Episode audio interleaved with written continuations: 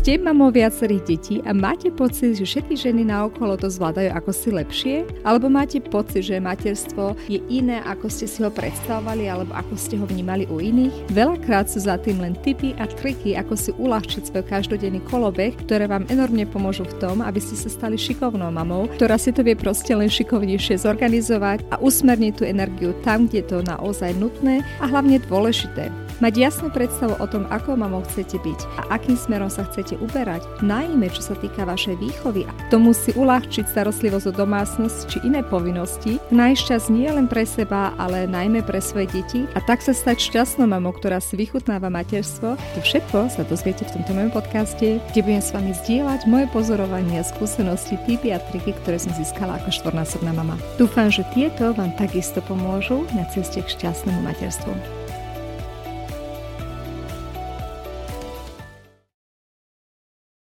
Ahojte mamičky, dnes by som sa s vami rada podelila o taký zážitok, ktorý som mala pred pár dňami a naozaj sa ma tak dotkol a doslova ma primel sa opäť zamyslieť nad takými základnými hodnotami a išlo o tému hrdosť, hrdosť matky na svoje deti. S manželom prenajmame byt a hľadali sme nového nájomníka, ktorý by sa teraz nasťahoval. A tak samozrejme človek má styk s rôznymi úplne cudzími ľuďmi, s ktorými sa dovtedy nikdy nestretol. A jedna z tých návštevníkov toho bytu, ktorá si ho bola pozrieť, bola taká staršia pani a Počas rozhovoru s ňou som sa dozvedela, že má ťažko postihnuté dieťa, ktoré nemôže z toho dôvodu žiť u nich, ale žije v ústave, pretože už je na 30 rokov a proste nevedia sa o ňoho fyzicky inak postarať. To naozaj dojemné na tom bolo, že zobrala si mobil do ruky a podotýkam, že to bola pani na 60 rokov, teda asi nie najmodernejšia v rámci techniky a rýchlo hľadala obrázok toho svojho syna, aby mi ho ukázala a potom hovorí, aj tak som na ňo hrdá.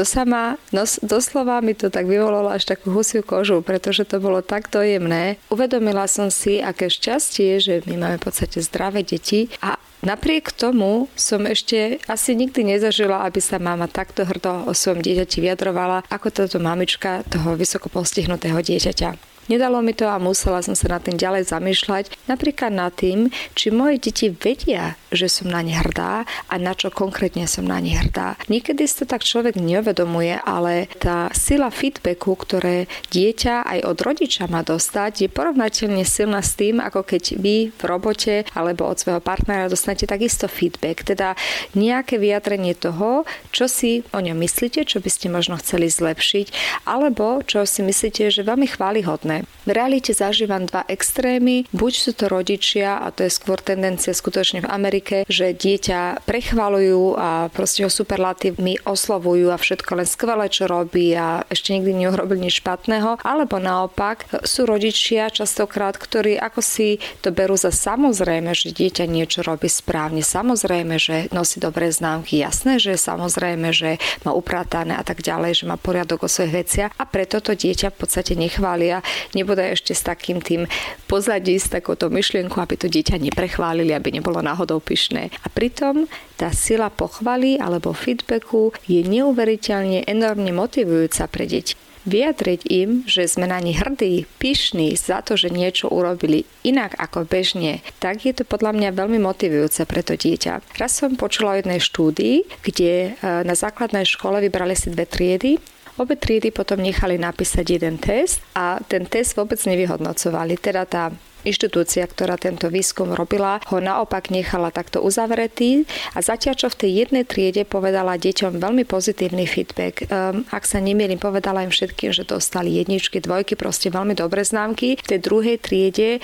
naopak uh, boli tie známky horšie a pritom zopakujem, že oni naozaj reálne tie výsledky toho testu nepozerali. Čo potom pozorovali bolo, že priebehu tých najbližších týždňoch tie deti, ktoré si mysleli, že sú teda že sú lepšie, spravili všetko preto, aby toto očakávanie nejak nepokazili, aby ho naopak utrvali. Bolo im dôležité zostať v tej kategórii dobrého študenta s dobrými známkami a presný opak sa stal u detí, ktoré naopak dostali horšie hodnotenie, pretože tieto brali ako, že ach, tak čo, keď už to tak je, tak sa s tým asi nejak musím zmieriť. A tie deti naopak sa zhoršili vo svojich výsledkoch školských. Výsledok testu bol, že potom naozaj tie reálne testy vyhodnotili a zistili, že tie výsledky boli veľmi na začiatku porovnateľné, ale potom času testovania už nie, pretože naozaj tie deti, ktoré mali oficiálne lepšie výsledky, sa naozaj polepšili a tie deti, ktoré mali oficiálne horšie výsledky, sa postupom času zhoršili.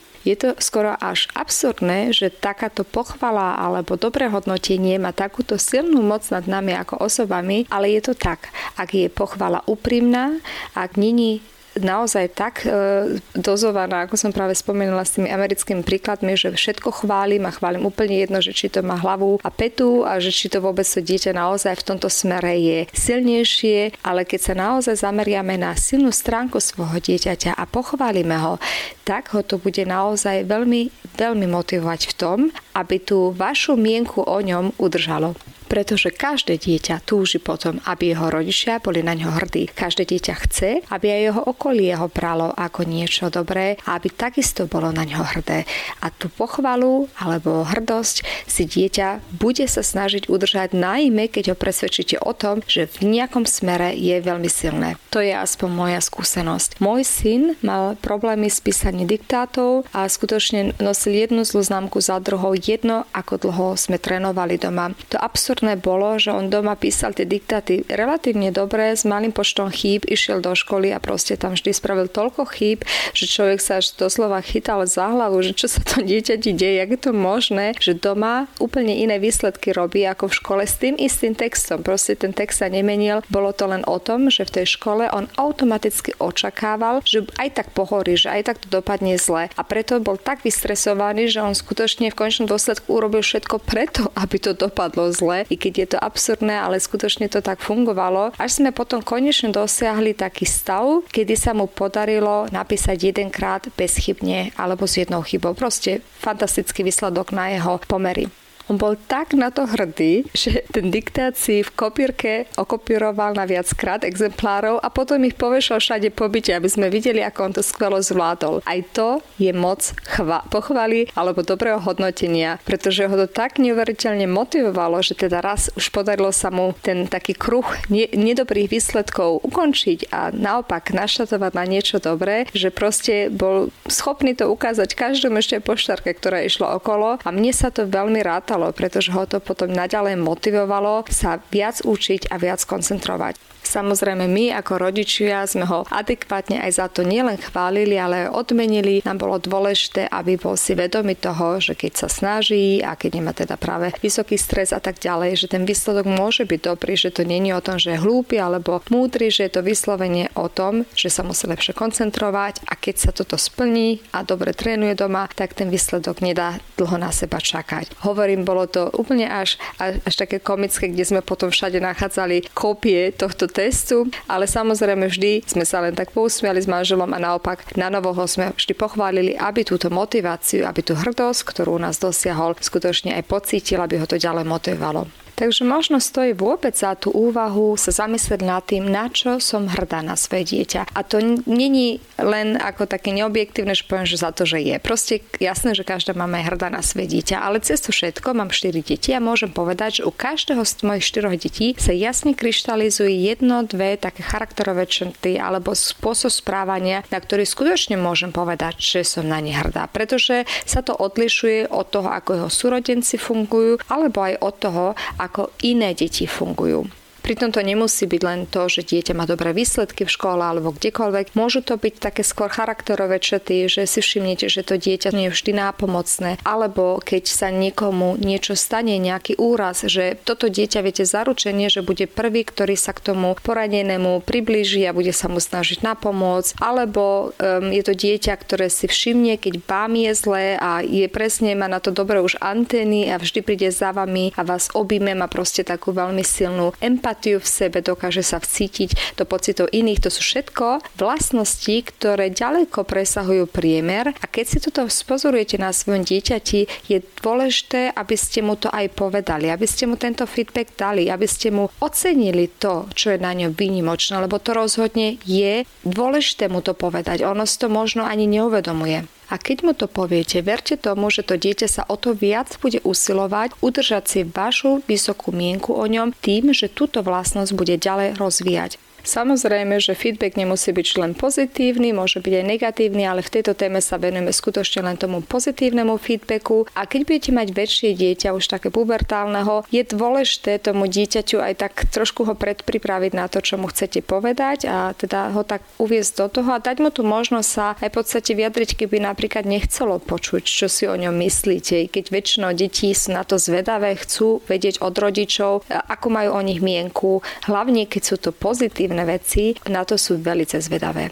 A ešte jedna záverečná rada, lebo zistím, že aj ja to niekedy robím. Robila to moja mama a neznášala som to ako dieťa, priznávam otvorene. To je, keď niekomu niečo pochválite a potom v zápäti k tomu prilepíte niečo negatívneho. Niečo takého, ako keby som môjmu synovi povedala, fantastické, ako si napísal svoj diktát, ale škoda, že matiky si nie je taký dobrý. V podstate tým, že prilepíme na to nejakú negatívnu pripomienku, ktorá v tom momente v podstate aj irrelevantná, keď si tak vezmeme, tak mali sme ho chváliť a nemali sme ho zotrieť doslova za to, v čom zase je slabý, tak ako keby sme absolútne anulovali tú pochvalu, lebo dieťa bude počúvať len tú druhú časť toho príbehu a nevyvodí si z toho, že mama je na mňa hrdá. Ona je teraz v tomto momente povedala, že OK, je to fajn, ale a teraz vždy príde to ale a už nasledujú len tie kritické veci. Pri tomto dieťa v tom momente asi po tých negatívnych veciach vôbec netúži, pretože chce naopak si zaručiť tú pozornosť rodičov a pochvalu a ten pozitívny feedback naozaj vychutná v tom momente.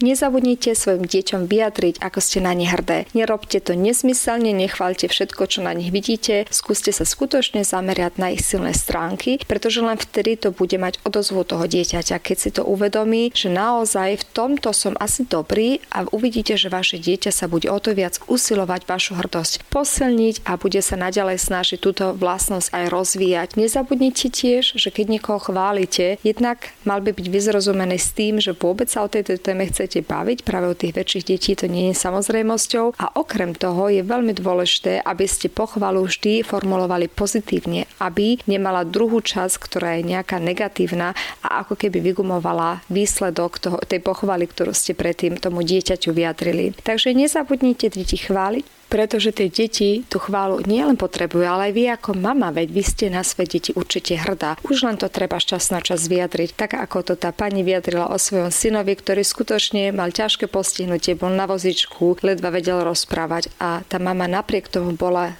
bezhranične na ňo hrdá. No nie je to krásne, kiež by sme my všetci sa z toho vedeli poučiť a takisto dosiahli takúto neobmedzenú hrdosť na svoje deti.